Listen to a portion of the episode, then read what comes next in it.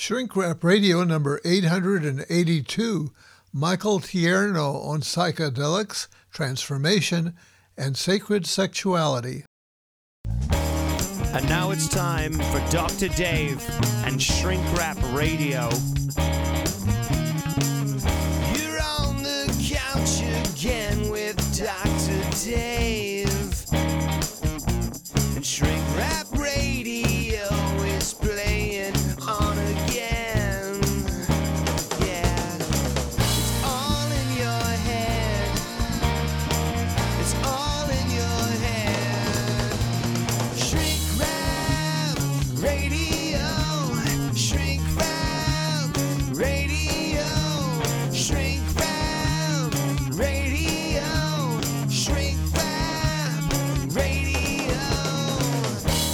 It's Shrink Rap Radio. All the psychology you need to know and just enough to make it dangerous. It's all in your head. And now here's your host, Dr. Dave.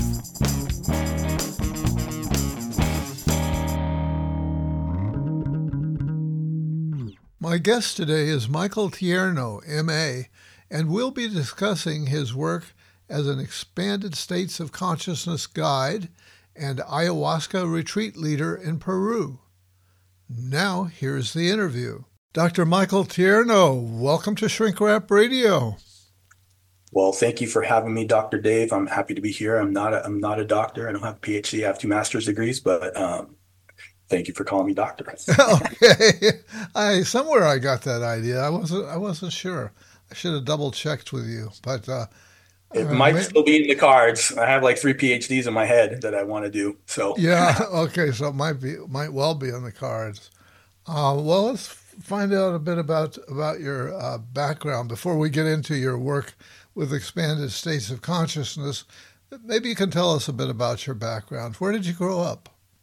I grew up in San Francisco. Uh, interestingly, I was always interested in, well, when I was younger, like when I was in high school and stuff, I was always interested in sort of esoteric things, um, kind of, uh, and, and in psychology and consciousness. I took, uh, you know, psychology, A- you know, AP psychology, and I was determined to, uh, that I already knew what I wanted to do in life. I was going to be a, a clinical psychologist like yourself, but I wanted to work in academia.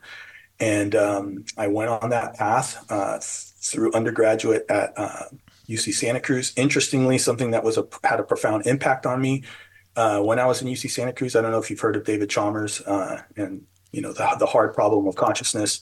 Um, my uh, girlfriend at the time, who later ended up being my wife and mother of my kids, was his intern, and so she was she was you know copy editing his book while and so i was learning about these kind of philosophy of mind sort of concepts uh, you know my 18 19 20 years old.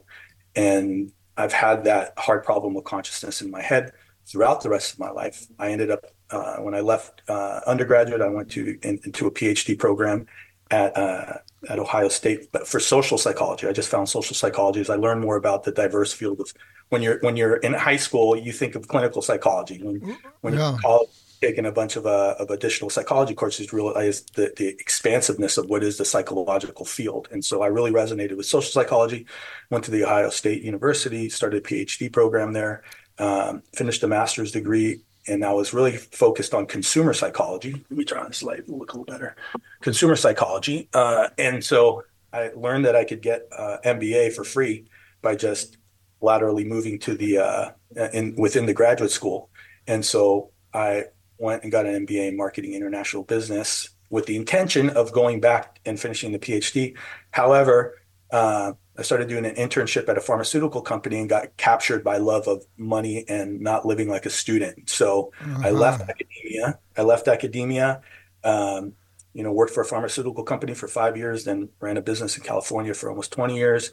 Uh, and then about eight years ago, I, you know, rediscovered altered states on a trip to Peru. Uh, ayahuasca um, changed Okay, my. bef- bef- before we go there, you, you, I, I can see how I got the idea that you had a PhD because you were enrolled in that PhD program. And uh, what year did you graduate from high school, if I may ask? 91. Okay, yeah. So that was uh, there was a lot of information about about consciousness out there, and people were writing about it and so on. Yeah, yeah. So I can Absolutely. see, how, yeah, Yeah, I can see how you the would book- have got. The Got book that David Chalmers wrote came out in 95 or 96, right when I was uh, graduating from undergrad. Yeah, I'm not familiar with with his name, uh, but I'm sure it was a good book, and uh, there were so many books coming out around that time, and a whole uh, excitement about about consciousness. Um, what was your home life like? My home life, Yeah. uh, my both my parents were immigrants from Spain. Uh, okay.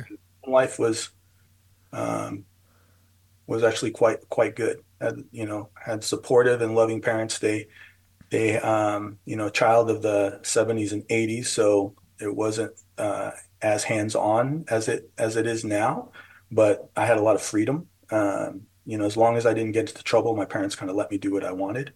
Uh, but I always felt that they they had my back. You know, I always could come to them for help and support. My they, I felt a lot of love uh, from them throughout my uh, upbringing. Um, you know, uh, the Spanish culture is very affectionate. You know, so they're always kissing each other, which is not Yeah. common in the, in the states and these things. So I yeah. A lot of affection from my parents, and a lot of care from them. You know, we did things every weekend as a family. Um, you know, it was a, I would say it was a good, it wasn't perfect family life, but I mean, you know, it, I don't think a perfect uh, home life is necessarily good in terms of uh, people being able to be resilient in real life. You know, when they get become adults. So Yeah. Yeah. Yeah. I was blessed, am blessed. Pardon? I was and am blessed by by being Blessed. Yes. my parents that I Yeah. Yeah. That's great. Uh, did you learn to speak Spanish or not? I speak Spanish fluently. Ah, excellent. I speak with a Castilian accent, so people often ask me, "Are you from Spain?" I can tell that. yeah, yeah, yeah. I, I studied uh, Spanish in high school and in college, and actually went to Spain uh, for a little while, and uh, it always uh, felt uh, uh, awkward to do the th sound uh, that many of the uh, Castilian Spanish is is yeah. uh, you know distinguished by as as opposed to I grew up in L.A. so I grew up hearing a lot of Mexican Spanish, Right, that's right. and and so it took a while to uh, just switch over. I don't know if you know about Argentinian Spanish, but Argentinians speak an entirely different sort of way. They, they like the the double L is pronounced like sh, and they speak a Spanish that was actually older than the Castilian Spanish. Oh my So- goodness! The uh, it's a Spanish. It's kind of like speaking Old English, but not quite as uh, as strong as you hear like they, thou, and all that kind of stuff. In Argentina, that some of the pronunciation is quite is even more different than than the distinction between Castilian Spanish and Latin Northern Latin American Spanish. No, I did not know that. Yeah, it's So you mentioned that that uh, you had some business. You started a business. What was the business that you started? I owned and own a bakery in uh, California, Northern California, San Francisco, and um, and that was a mom and pop. We grew it into a pretty large uh, wholesale operation, but all that is gone uh, from COVID. So now it's just a little mom and pop store again, and I'm happy because I'm very grateful for that uh, because it actually gave me the time over the past four years to really develop myself into what my passion in my life is, which is involvement with expanded states and supporting people and helping people. Yeah, As you know, as I mentioned, like my original thing was to be a clinical psychologist because there was a, a desire to help people. And, you know, I went away from that path for many years, uh, or helping people in that way wasn't part of my life. And then through COVID and through the, you know, kind of, you know, uh, decrease in, in the brick and mortar style wholesale business gave me space to like really embrace what I find more interesting, find my passion, my purpose in life. yeah, yeah. so uh, you, one of the things that you uh, say about yourself, and I, I think this is a result. This is edging into your going to Peru. you say for a long time you were a staunch materialist. Uh, how so? What do you mean by that? So, um, so you know, as part of you know learning you know academic psychology, there's um, there's there's a base sort of understanding that um, you know, there's there's still a big flavor of behaviorism. There's Yeah. still a big flavor of you know of the of the other sciences and psychology. Oftentimes, you know, is trying to like defend themselves to say that they are as sciency as like biology and chemistry and physics and stuff. Right. Yeah. So there's sort of a implicit and maybe explicit uh, understanding that we are just a collection of you know physical particles that come together and like we're in a behavioral sort of mechanistic manner interacting and engaging in the world. Uh, that at base there's only material, uh, there's only physical stuff, and uh, you know one of the theories is that you know consciousness emerges from the physical somehow. Who knows? Strong emergence, weak emergence. There's different sorts of of understanding of that. And I was a very staunch materialist. Like I believed, like oh, there is only matter. There is only this physical world, and um, I was pretty well vetted in the argumentation for that. Uh, and so I was kind of militant in that and a little bit embarrassingly so because after I went to Peru and and experienced ayahuasca, I had to do kind of a kind of like a oops, that was uh, maybe, there, maybe there's more to this life than just uh, atoms and and uh, and, and quantum fields. Um, maybe maybe the the metaphysics that is at base reality is different from from how I had learned it from an intellectual sense because now I was experiencing something that was different, that was more whole, that was more real. Uh, and since then, I've done a lot of uh, reading and research into different metaphysics and philosophy of mind, and you know, have new beliefs. Yeah. Uh, How, how would you describe your new belief? Is there a term that captures it? You know, that would be Absolutely, the opposite of a of a staunch materialist. absolutely, there is. Um, I didn't know we were going to be talking about this, but I do love talking about this. So, um, Yeah. I hate to say this. So, materialism suffers from something that I mentioned earlier, the hard problem of consciousness, which is how does our experience, consciousness, just basically our experience of the world, the color of a strawberry, the taste of a strawberry, the feeling of, of love, the, you know, everything that is that we can experience when we open our eyes and see the whole, the whole of existence and before us, everything we're listening to that's impinging on con- consciousness. And materialism has no, has yet to have an explanation as to how this consciousness can arise from something physical. That's called the hard problem of consciousness mm-hmm. that I was Right. the hard problem. The easy problem is like correlating brain states with like some, you know, some kind of conscious pattern or some kind of experience. But those are all correlations. There's no, there, no one has yet found a causal, a causal uh, relation between the physical and to the conscious. So uh, that's the big problem with physicalism. Uh, I didn't think it was a problem at the time, but I just figured we will eventually figure out how these things come to, together. I then embraced something called panpsychism, which is the idea that uh, consciousness is a fundamental part of matter or part of particles, so that everything is has some little bit of consciousness to it, right? So it's Yeah. physical, and it also everything physical also has like a, a layer of consciousness that's attached to it, that's intrinsic, that is part of it. That's panpsychism. The you know the probably the most popular proponent of panpsychism today is Philip Goff. Uh, he's a English guy, very well spoken, and then and that also has suffers some some problems. Like how do you get our rich experience from a collection of little experiences, of conscious experiences? It it felt more real to me. You know, it felt like oh well, at least we're embracing this idea of like consciousness existing, but there's still a lot of problems with it. Like my mind couldn't grok like exactly how this was kind of like the ultimate uh, the ultimate sort of uh, metaphysics. And then in the last like year and a half, I discovered something that is not a new metaphysics. It's not new to philosophy of mind, but has more recently been uh, well articulated again. Uh, you know, started with I guess Kant and Schopenhauer and, and Jung, but this is this is a philosophy called idealism, and this Uh-huh. just absolutely dismisses with the with the idea of the hard problem because it says that that matter is just what the world looks like through our perceptual apparatus, but really everything is actually mental. Everything is only consciousness, and that is aligned with. Uh, and there's you know it, it aligns with the empirical data as I understand it to be, and it aligns with a lot of uh, with the, with the experience of expanded states of what happens to the brain when we're on uh, psychedelic, for example.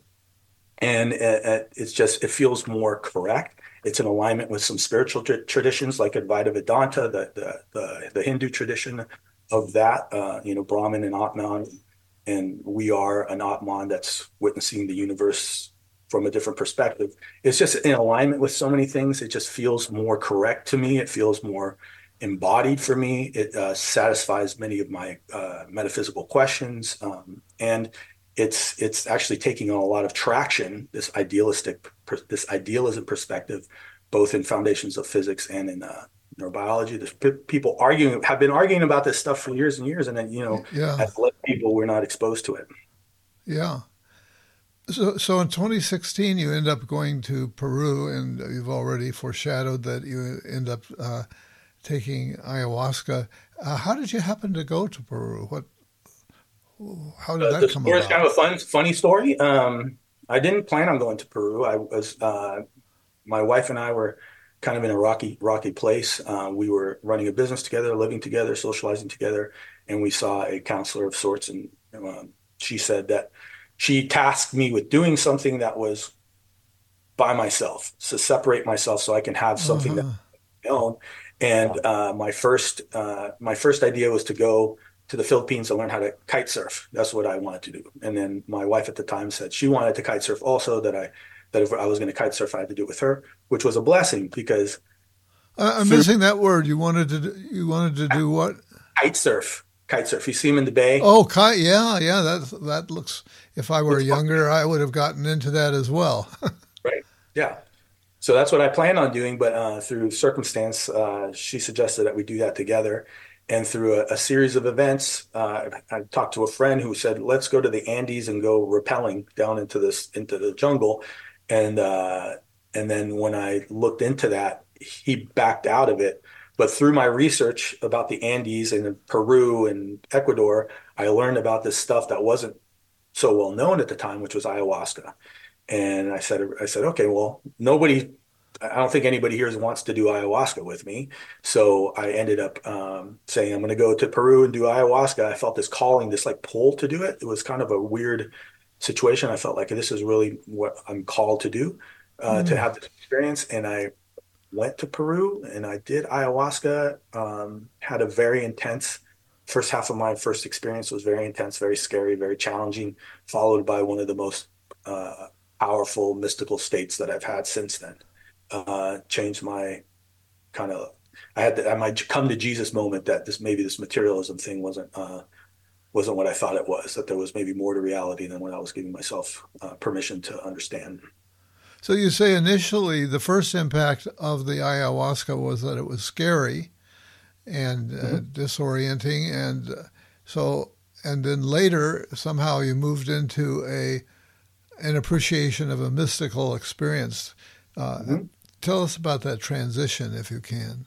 Sure. So this was my first uh, ayahuasca journey, some eight years ago or so, and um, and I, I, I, sat with this guy Paul Diamond, uh, who's who's down in Peru, um, and and I drank the cup, and I thought, a this is going to be you know trust and surrender was what I've been told and I was told that no matter what happens, these are key words, important words that I tell people as well. I don't serve ayahuasca, but I tell people when they're entering expanded state is that it will be over. You will come back. Um, so I drink this uh, this cup and I sit down on my mat and I wait about 40 minutes in. The experience of of transitioning uh, from one conscious state to the other is happening is I'm finding it very uncomfortable. I recognized, you know, my own internal need for quote unquote control, uh, which is something that we all, many, many people kind of suffer. They think they have, they have more control in their lives than they do. So I'm struggling with this transition of consciousness. There's all these images going by my my my experience. The room is dark. I can I, oh, eyes open, eyes closed doesn't matter. I'm just seeing a you know a pattern of of uh, you know wild things that I've never seen in my life and I said to myself, "Oh, you've done it now. You've gone crazy. You're never coming back from this. Uh, this is the end. What a mistake yeah, you've made. You're yeah, going to leave this retreat tomorrow." And then uh, after about an hour of that, I the words of the of the of the of the person that was sitting it, which says, you know, if you find yourself in intense territory, just breathe and recognize, tell yourself that you're safe and recognize that you will that we'll be sitting around in a group eating fruit in about four hours. So I told myself, I put attention to my breath, started slowing down. I, I started to appreciate my put myself into the into the into the position of the witness and just watched what was going on as opposed to like being my having myself invested in what I was seeing. And all of a sudden things calmed down and I felt I felt a transition to an experience of being connected with everything in the universe all at once, which is, yeah. you know, part of the traditional, the, not the traditional, but the typical mystical experience that one gets under psychedelics is that experience of oneness with everything, of connection with anything, of total love and gratitude for the universe and for life and for this uh, gift of life that we've been given. I had that feeling and I recognized that, whoa, this whole thing that has opened up in my conscious awareness does not seem like it's made of matter. It seems much more big and beautiful than I had uh, been able to appreciate or connect with before.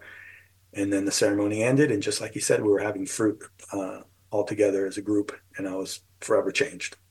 Yeah, wow. And um,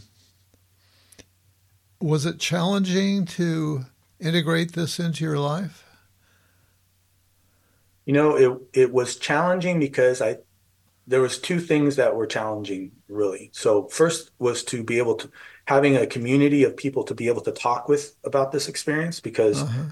and that's something that um, that uh, that people discuss in the in, in that have had uh, these expanded states experience talk about is they it, it's hard to it's hard to talk about that experience of connection divinity you know uh, gratitude, ultimate gratitude to people who haven't had that experience. They kind of think yeah. like that's freaking hippie. Like, what is he talking about? It's hard to it's hard to find like it was, and it's it's hard to find like minded folks or folks that have had that experience. It's much easier nowadays, um, right. but it was, and it's easier in the Bay Area where I live. But it was back then. I was the only person I knew that had had any of these kinds of experiences in their 40s, and so it was. I felt a little bit solitary. So that part was hard. Um, uh, the other part that was not hard, but it was it, it, was a process that actually took me the next you know six seven years to do was to kind of like un, unpack more and understand like how you know how much more there is to the universe than what I had allowed myself to to uh, to um, to understand and believe uh, prior some things were very easy to to integrate. So, for example, I realized that I had this undercurrent of like some kind of shame that was just like an undercurrent that I was not aware of, uh, and that came into focus. And that was like, and I was saying, well, why is this shame there? There's nothing to be ashamed of. What are you talking about? That just left. It was just gone. So, wow, uh, yeah, and, and some other other sort of beliefs that I was like, what you do this because of this this you know idea that you had about this that came from childhood, like that just melted. There was nothing to integrate with regards to that. It was just bringing awareness to these parts of self that were outside of awareness, and those just dissipated. But the things that were challenging was, yeah, changing my my metaphysics and adjusting into a world where my metaphysics was different and trying to understand that, and then finding community with people who uh, had had similar experiences. That that was a work in progress, and only until like six years ago, seven years ago. I'm sorry, only until it took like five or six years really to like get that real dialed in. So, so it's been a long process of uh, integration. Yeah. What about getting uh, reintegrating with your wife because you'd been so bonded, so close that uh, you know the counselor had recommended that you needed to go off and do something separately, and uh, this was very separate. So, yeah, yeah. So, so that's an interesting story, and it's something that I think it's important to. Uh, it's important it's a really important story. Thank you for asking this. When I came back, I was behaving differently. I was much not I was much more at ease with everything. I was not stressed out. I was much more at ease. I was more loving, more open, more vulnerable, all these kinds of things. And I had made these changes in my life. And I remember when my wife hadn't done any of these things, right? So she was still, she couldn't kind of like, like she, one time she told me, and it was like, she I said she says you seem different, but I don't believe it. You know, like she couldn't quite she didn't understand what was going on, and so yeah. I think that one of the important things that you know I try and communicate with people who have partners is like you know, you both have to be doing the work. Otherwise, you're gonna, you know, you're probably gonna just drift apart if you're not both working on yourselves, uh, on yourselves individually. Um, and she was not working on herself individually. Um, I became more at ease with my life. I became more, uh, not to say anything bad about her because she's a wonderful person, but uh, I just, you know, embraced this new path of mine and uh, and we grew apart and you know we're separated now so for four years uh-huh. so best thing that ever happened to me because now i'm in a partnership that's completely different uh, we're we're we're both working on ourselves all the time and getting closer and closer as as time goes on, which I think is the you know the ideal or what you want to be in relationship with another person is to support yeah. each other, allow each other to be their best selves. Yeah, yeah. So, what's the role of psychedelics in the work that you do now? I know you you are involved in uh, in leadership roles in terms of uh, introducing people to expanded states of consciousness, and uh, and the way it worked for you was with ayahuasca. Um, so what's what's the role of psychedelics in your work now? Psychedelics is one way that we can enter in an expanded state, and I work with, um, you know, people who are, you know, who are doing psychedelics and people in, in other modalities as well, breath work and things like that. Um, but the role is basically like I think it's I think there's like three sort of levels to this. Okay. So whatever expanded state you know you could say uh, you could say psychedelics and different psychedelics are, are good for different sort of specific sort of things but really we could just talk about any expanded state. There's kind of three kind of levels that I, I like to think of. The first level is that first level of my first experience which is emptying the vessel. You know bringing awareness self-awareness these are lighter journeys right? Uh, bringing awareness to like core beliefs that don't serve us, maybe uh, relationships that we're scared to to sever or that don't serve us anymore. All this stuff that's hammering around in life that's sort of we're not really aware of how it's impacting our self, our being, and putting you know uh, bringing awareness to those things and then allowing them to release them. For example, the shame that I was feeling that I didn't know where it came from. I had no idea this, but it was operating in my life so, you know, I go to a party and then have a couple drinks because I was trying to mask this shame that was not in awareness. I identified that there was some shame in there about something that I wasn't aware of. And all of a sudden I stopped drinking, you know, it was just not, it wasn't serving me. And so that's the first part is emptying the vessel of that which does not serve. And that's lighter journeys, lighter expanded states done with breath work, you know, connecting with oneself deeply in that way. The second stage uh, is a deeper is a deeper uh, experience, which is uh, which is if if we haven't emptied the vessel, right? We still have all this stuff jambling in our heads. It's very hard to surrender into a deep experience of an expanded state, an ego, an ego death experience or a mystical state experience. It's hard to do that because the mind is still chattering. We don't want to surrender. We don't want to give up control. But once you've emptied the vessel, uh, future states, we can like get close to remembering who we really are which is an ego death experience, right? So ego being all those labels and stuff that we define ourselves in this world, but that really and beliefs and all that crap, you know, all that stuff that that we picked up over our years, you know, when that's less there and we can put that sort of to the side for a minute and have the ego death where we we we were just connected with our you know our divine being and we remember because my clients don't usually think of this stuff as being new. They always talk about it in times oh, I remember who I really am. I remember that I'm here for this stuff. I remember that life's not such a, you know, uh, torment of a big deal. I can, ah, okay, I can go. Ah, that's hmm. okay. Clarity. So remembering who they really are, and then they come out with much more ease, like I did after my first ayahuasca experiences in the world. And with ease, they get less triggered by things. They are able to respond rather than react because they've remembered that they are a divine being, that they are connected with the rest of the universe in one you know field of of of, of consciousness. And uh, and then the third part is life does get hard and we forget again that you know our divinity. We forget that you know that we don't need to, to take so uh, that we don't need to take things quite so seriously that life is a game. Uh, we forget that again. And then so i call that third phase going back to the well. So you go back and have another experience this time. Oh i remember again. Okay back back to the work which is the real work the ceremony starts when the ceremony ends. So your life is the real work. When you sit with me for a few hours, that's where we're going to kind of like reorient ourselves. And then when we go back to life, it's like when we actually are doing other living, because that's the important part is to like, if it has an impact on your life, right?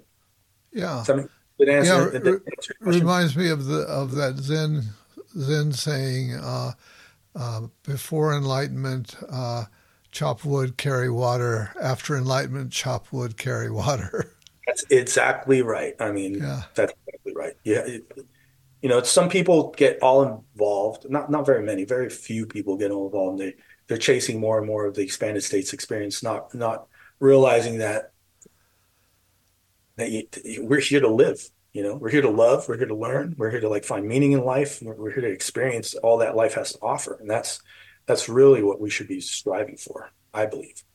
Yeah. So one of the risks that you're alluding to then is trying to chase the experience, trying to recreate that experience. And uh, again, I'm reminded of the title of the book that's always meant a lot to me. You can't go home again, which which to me is saying, uh, yeah. And there's a Zen expression too. You can't get into the same river twice. Yeah, exactly. Yeah. Exactly.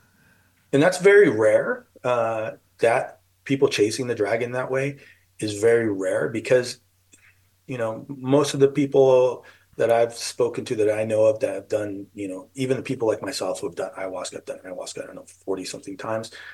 I, I never am like, ang- I'm always anxious to take that cup. I'm never like, oh, I can't wait to do that. It's always like, okay, I don't know what's going to happen. You know, it's always, it's always with a little trepidation and, and definitely respect and, uh, that that I that I do that. I'm not trying to chase anything. you don't know what's on the other side of the envelope, what's on the other side uh, at any time, and sometimes they're, you know, intense experiences, and usually they're they're wonderful, but you know, they're it's it's always it's always a challenging experience to some to some extent. Yeah, so you say you've done it 40 to 50 times with ayahuasca. That's a lot. Um, Well, over eight years. I mean, I have I have friends in Peru that have done it hundreds of times because they facilitate retreats and they're drinking. Uh, you know, traditionally, when you're facilitating retreat with ayahuasca, you're drinking with the group. Everybody drinks with the I group. So see. I've done hundreds of times. Yeah, Uh, yeah. No ill, no ill effects. Um, the thing that does get easier is uh, the um, over time is to actually surrender to the experience and and just have the experience and not get attached to things needing to be the way you want them to be, but the way that they are. Um, in something that you sent me, you you talked about the differences in utility between ketamine, MDA, psilocybin, and ayahuasca. Mhm. Uh, yeah, what are you getting at there? Sure. Well, these are all different. Uh, this is all a little more technical, but um, if you, so there's kind of like ketamine is the the it's not really a psychedelic, but it's the uh, dissociative anesthetic that is um, legal right now uh, in the United States for for um, helping people with uh, treatment-resistant depression, anxiety, uh, PTSD, whatnot, and it's sort of the least effective uh, in terms of you don't just have one experience that then really shatters and changes your life. The, there's a schedule. You have to do it often. It's kind of palliative, so it kind of like just gives you some peace so you can go forward and then you have to do it again. So usually a schedule for ketamine at a ketamine clinic is like you do it once every two weeks for a month or so or two months, and then you do it once a month. You sort of taper off as you get more embodied into that sort of that peaceful state that the ketamine gives you. And there's therapy involved with that. They impact things, but it's not quite as deep as, for example, uh, MDMA or psilocybin. MDMA has the property of decreasing the fear center. It people oftentimes go to a rave or a party and they do MDMA and they fall in love with somebody immediately because it's something that MDMA a quality it's called an empathogen. It gives people the ability to see another in the in the in the other's best light. So everybody looks like like amazing, you know. Yeah. And so when you do MDMA in sort of a therapeutic setting and you're uh, and you have the eye shades on, who are you relating to? And seeing that person in their best light, you're relating to yourself. So now you see yourself, you know, the same way that somebody at a Wow. rave with other people, you see yourself with self love, with compassion, gratitude for your life. You're able to look at the things that might have triggered you in the past and realize, oh, really, that's part of the past, and kind of see it from a different frame, and um, and you know, enter into a new relationship with yourself. Uh, you know, self love is probably the most important first kind of factor of emptying the vessel is realizing like, wow, I have this life to live. So you you look at yourself with that self love, and that carries forward. Then you get psilocybin, which which actually has the you know quote unquote hallucinogenic properties you can have a full ego death. So it's much more powerful of a, of a medicine. Uh, so you can see yourself without all the trappings of ego, enter in that in that experience of oneness, connected with the whole universe as it you know as it manifests and unfolds uh, through time. Um, it can be it can definitely it definitely is a more challenging experience, right? So it's kind of more than than the MDMA or the ketamine, and then and then finally have I and sorry, getting back to psilocybin psilocybin is, you know, emotional, mental, maybe spiritual. Ayahuasca is very similar to psilocybin, but it has these other two alkaloids, harmine and harmaline alkaloids. And something about ayahuasca actually, and I don't know how it works, but I felt it work. It actually, you know, how we have we store trauma in the body. It goes into your body and cleans out the traumas that are stored in your body uh, and you purge them out. And sometimes there's not a whole cognitive reflection as to what's going on. You purge and you just feel like the sense of relief, or maybe my my arm doesn't hurt anymore, or my you know um, just you know kind of like works at the at the somatic level, which isn't so much the case with psilocybin, MDMA, ketamine. And then there's other uh, psychedelics as well, like ibogaine, uh, dimethyltryptamine, 5-MeO. Uh, we don't need to go into those. I don't, you know, I don't know as much about those. Yeah. What about LSD? Where where would you rate that? LSD is uh, very similar to psilocybin. Problem is LSD, it's a long haul. I've tried LSD in college, and you know, you're talking about eight to twelve hours. Uh, yeah. Uh, people in the guiding community don't work with people who are uh, on LSD or, t- or wanting to use LSD simply because of the length of time. You know, uh-huh. if you're for someone who's bringing their medicine and they're taking their medicine. You got, you know, six to eight hours with them. If you're doing LSD, you're talking about 12 to 16 hours to have to sit with somebody. So it's just, uh, it's just a different medicine. It's also similar in experience to uh, psilocybin, uh, but much more longer lasting. And there's a different, a little bit of a different, um, you know, flavor of it, but it can be yeah. worked. This, they use it in the 50s and 60s uh, in in clinical settings for for uh, you know, helping people heal. Yeah, well, I uh, really appreciate these distinctions that you're drawing, and uh, and uh, it's it's a good um, a good boiling down, I think, of of the differences. Uh, another thing that you uh, have been specializing in is uh, teaching people about sacred sexuality, mm-hmm. and um, so that sounds like a big topic. and so tell us about um, uh, sacred sexuality and what you refer to as polarized relationships mm-hmm. and the difference between eroticism and sensuality. Okay, wow, that's a big question. Yeah, it is.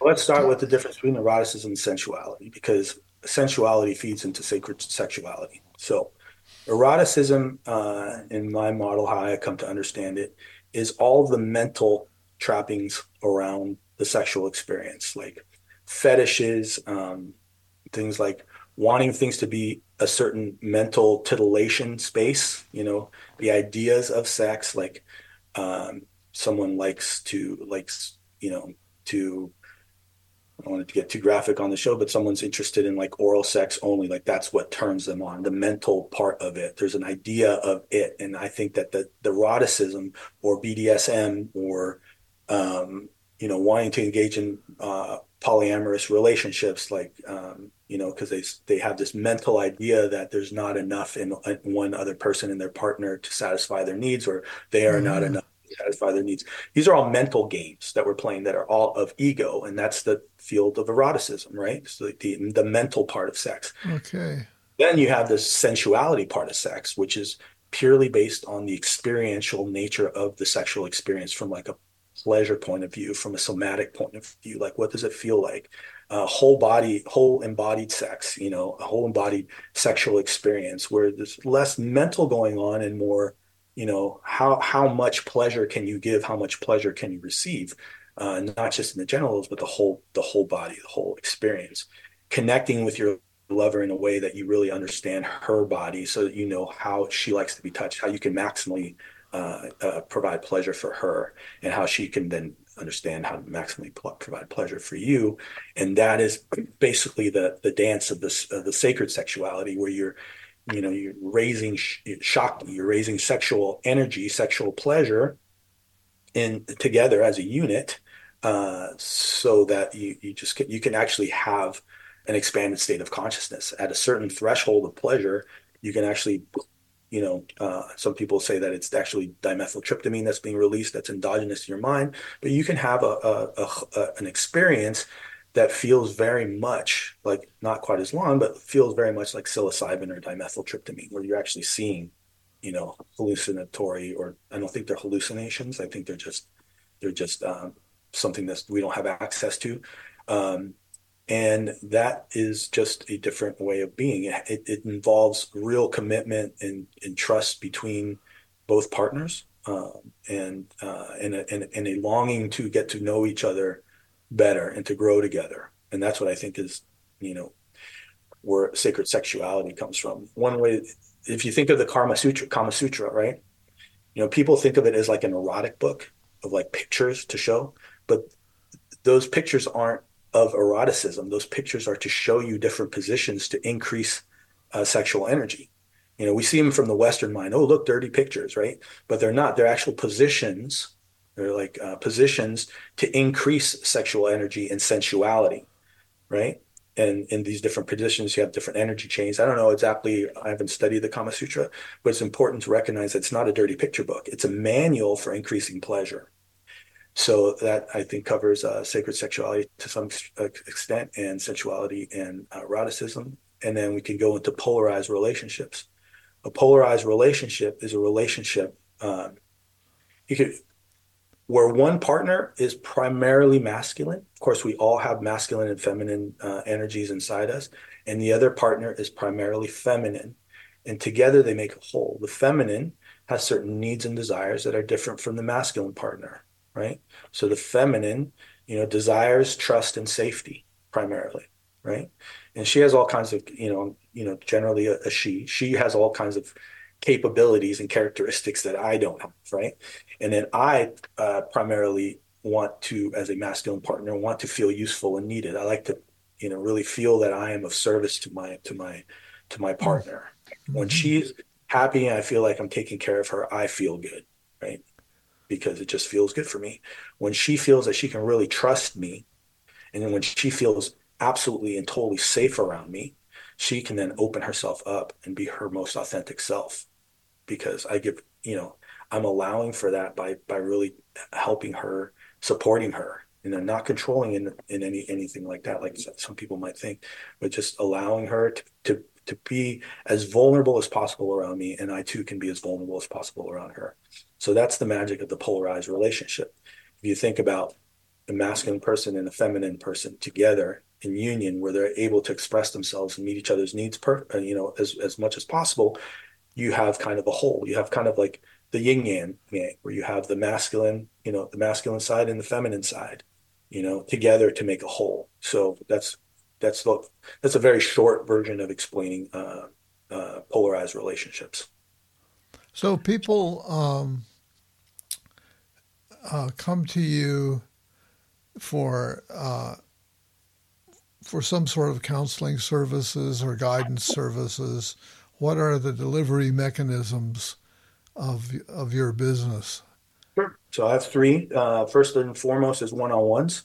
So I sit with uh, with people in an expanded state. They're in the expanded state. I sit with them. I make sure that the that they feel safe, that they're taken care of. I listen to them with total curiosity and absolute zero judgment so that when they're in that more open state they can feel comfortable and help them unpack what they're what they're getting to what they're alluding to so they can really distill it their long their long journeys um, And then my third role in those one-on-ones is to extract and record as much information as possible from them so that they can then integrate it afterwards, right? So set the container, uh, listen to them, and then help them recall afterwards uh, what their experience is, what they want to bring to their life, you know, afterwards. Did you say you take notes or you make a recording or? I take notes, and I'm a pioneer in uh, in taking a recording and transcribing it. Um, so. Uh-huh. They, the deliverables that I give, are, I don't know anybody, any other guides that give these deliverables. I'm, I'm, you know, teaching people, explaining people how to do this because clients really appreciate having this long form, you know, up to 160 pages of the narrative of what transpired because you forget a lot of stuff in the expanded state when you go back to Oh reality. yeah, yeah, Yeah. But and of course the narrative, the transcript doesn't capture everything, but what it does is it gives you enough cues that when you're reading the transcript, you can re-remember what was going on in your mind for those things. Oh yeah, I was thinking about my mom and all this kind of stuff, and like I need to do this and that and the other thing. So it's really people have found it incredibly beneficial for the for the integration aspect is to have these uh these Yeah. yeah. I would, I would think so. Yeah, yeah, yeah, I mean, that's what the what the thing is. And then I'm also recording notes, and then uh, and my deliverable also the client is uh, you know, oftentimes letter writing, uh, affirmations, uh, physical practices, um, you know, meditation practices, different things that just come up as they come up that um, that just give some suggestions for them to implement into their own life so that they can integrate the what they what they have. The second um, the second project I have is called Men of Integrity, and these are four day retreats with four different expanded state modalities. They're very intense.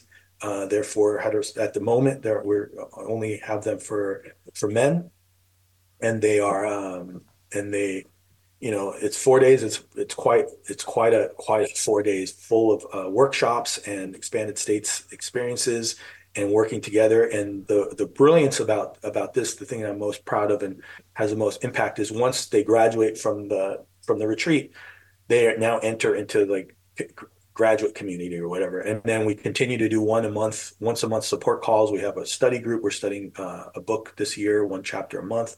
We're doing work on that. So um, there's a group of about 27 men in this group so far, and we hope to have about 50 or 60 by the end of 20 or by the middle of 2025. Um, that's the Men of Integrity retreats. And the final thing uh, that I do is I have a uh, ayahuasca uh, retreat center in Peru that I co-run with some of my friends down in Peru.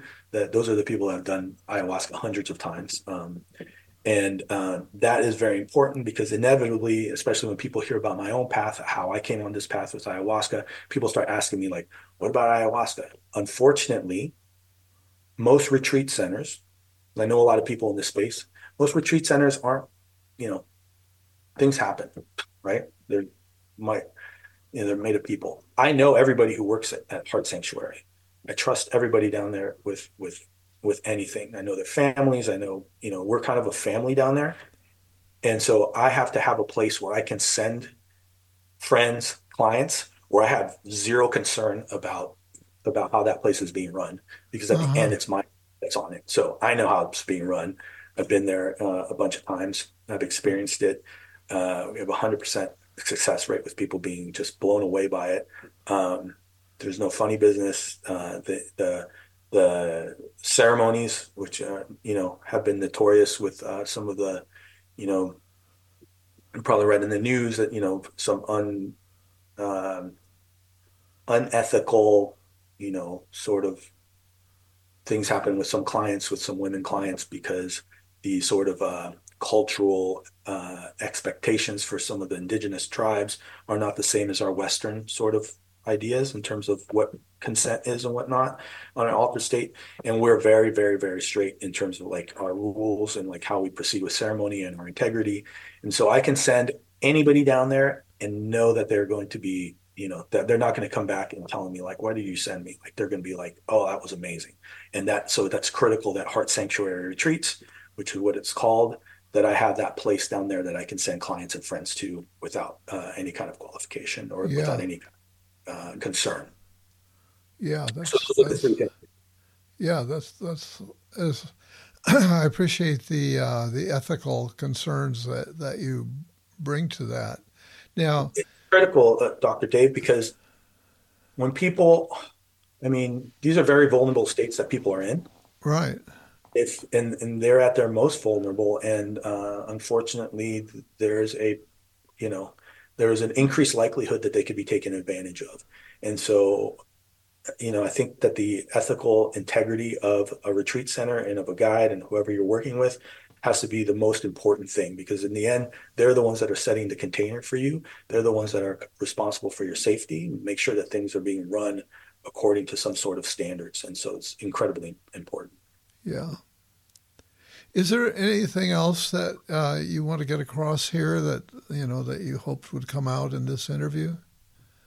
no a lot of stuff came out that i wasn't planning on talking about Good. talking about it. so Good. that was That's- fun. That's that's supposed to happen. And and um, so you know, I I guess I guess you would be considered an underground.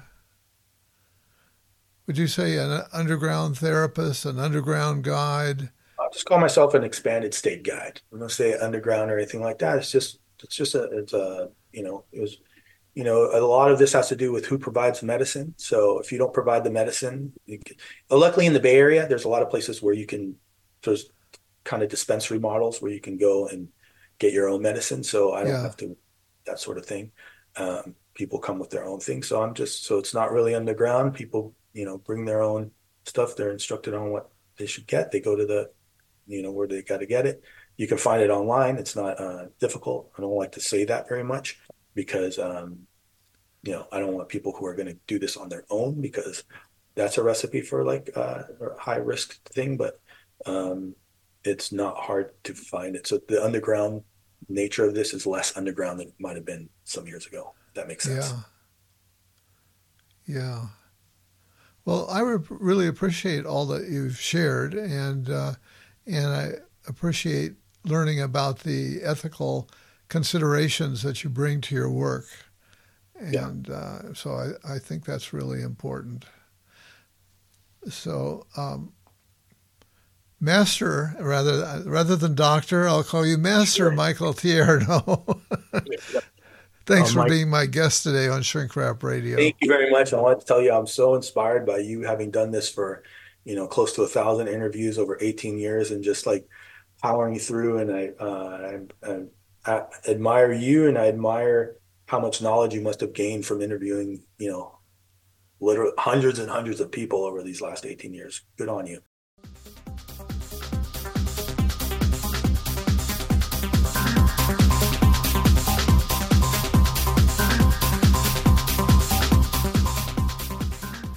My recent guest, Michael Tierno, MA, was a delight to interview. About eight years ago, he felt drawn to travel to Peru to take ayahuasca.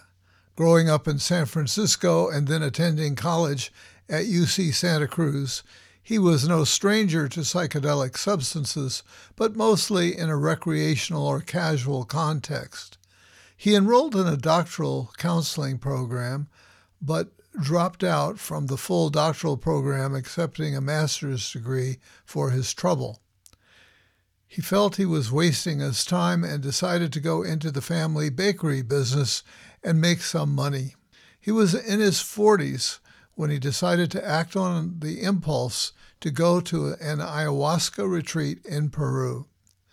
The ayahuasca experience really rocked his world. His studies of psychology, both as an undergraduate and doctoral student, had firmly molded him to embrace a rational materialist conception of the universe.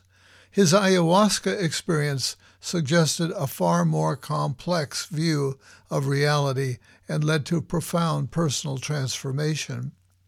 Part of that transformation propelled him into his right livelihood of becoming a spiritual guide.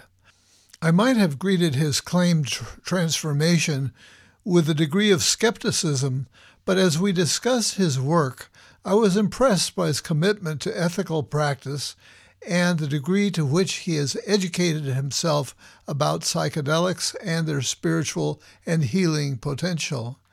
I was also impressed by his ability to clearly articulate his own ayahuasca experience and to categorize the properties of other psychedelic substances, including ketamine, MDMA, psilocybin, and LSD. His integrity was furthermore underscored when he corrected me for referring to him as a quotes, underground guide. He pointed out that he does not provide the psychedelics for the people who consult with him individually. Also, he emphasized that he does not always employ psychedelics in guiding his customers to expanded states of consciousness. In addition to his personal one on one guidance, he also offers a four session men's retreat with follow up and refers seekers to the Ayahuasca Center in Peru, which he co owns. If I were in the market for the sorts of services Michael Tierno is offering, I would trust him. Dear Dr. Dave, dear Shrink Rap radio listeners, hello from Istanbul, Turkey. My name is Yücel Ersöz, an avid listener of, of Shrink Rap Radio. Now, I'll continue to speak with my foreign accent. It's more difficult to understand, and that's a good thing.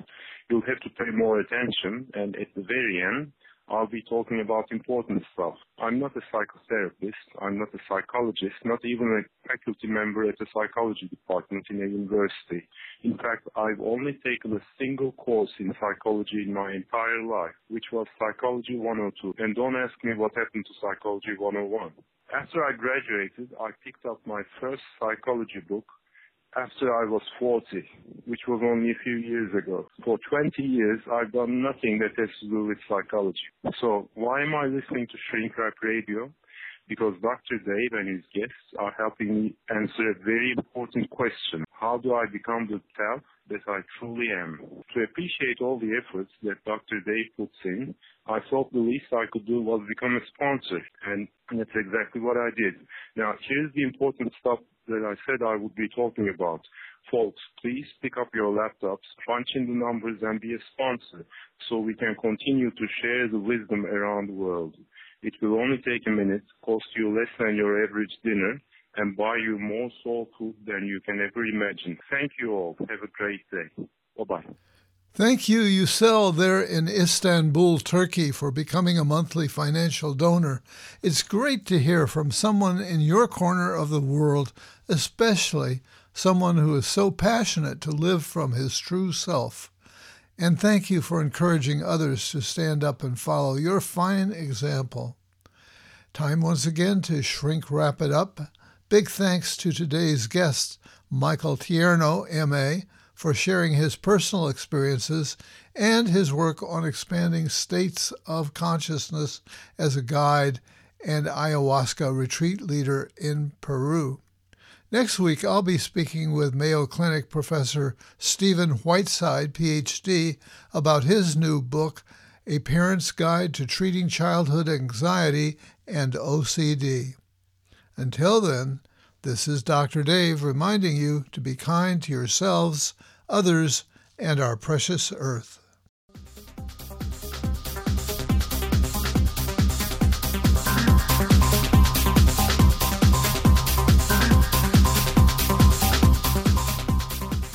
You've been shrink wrapped by Dr. Dave. All the psychology you need to know, and just enough to make you dangerous.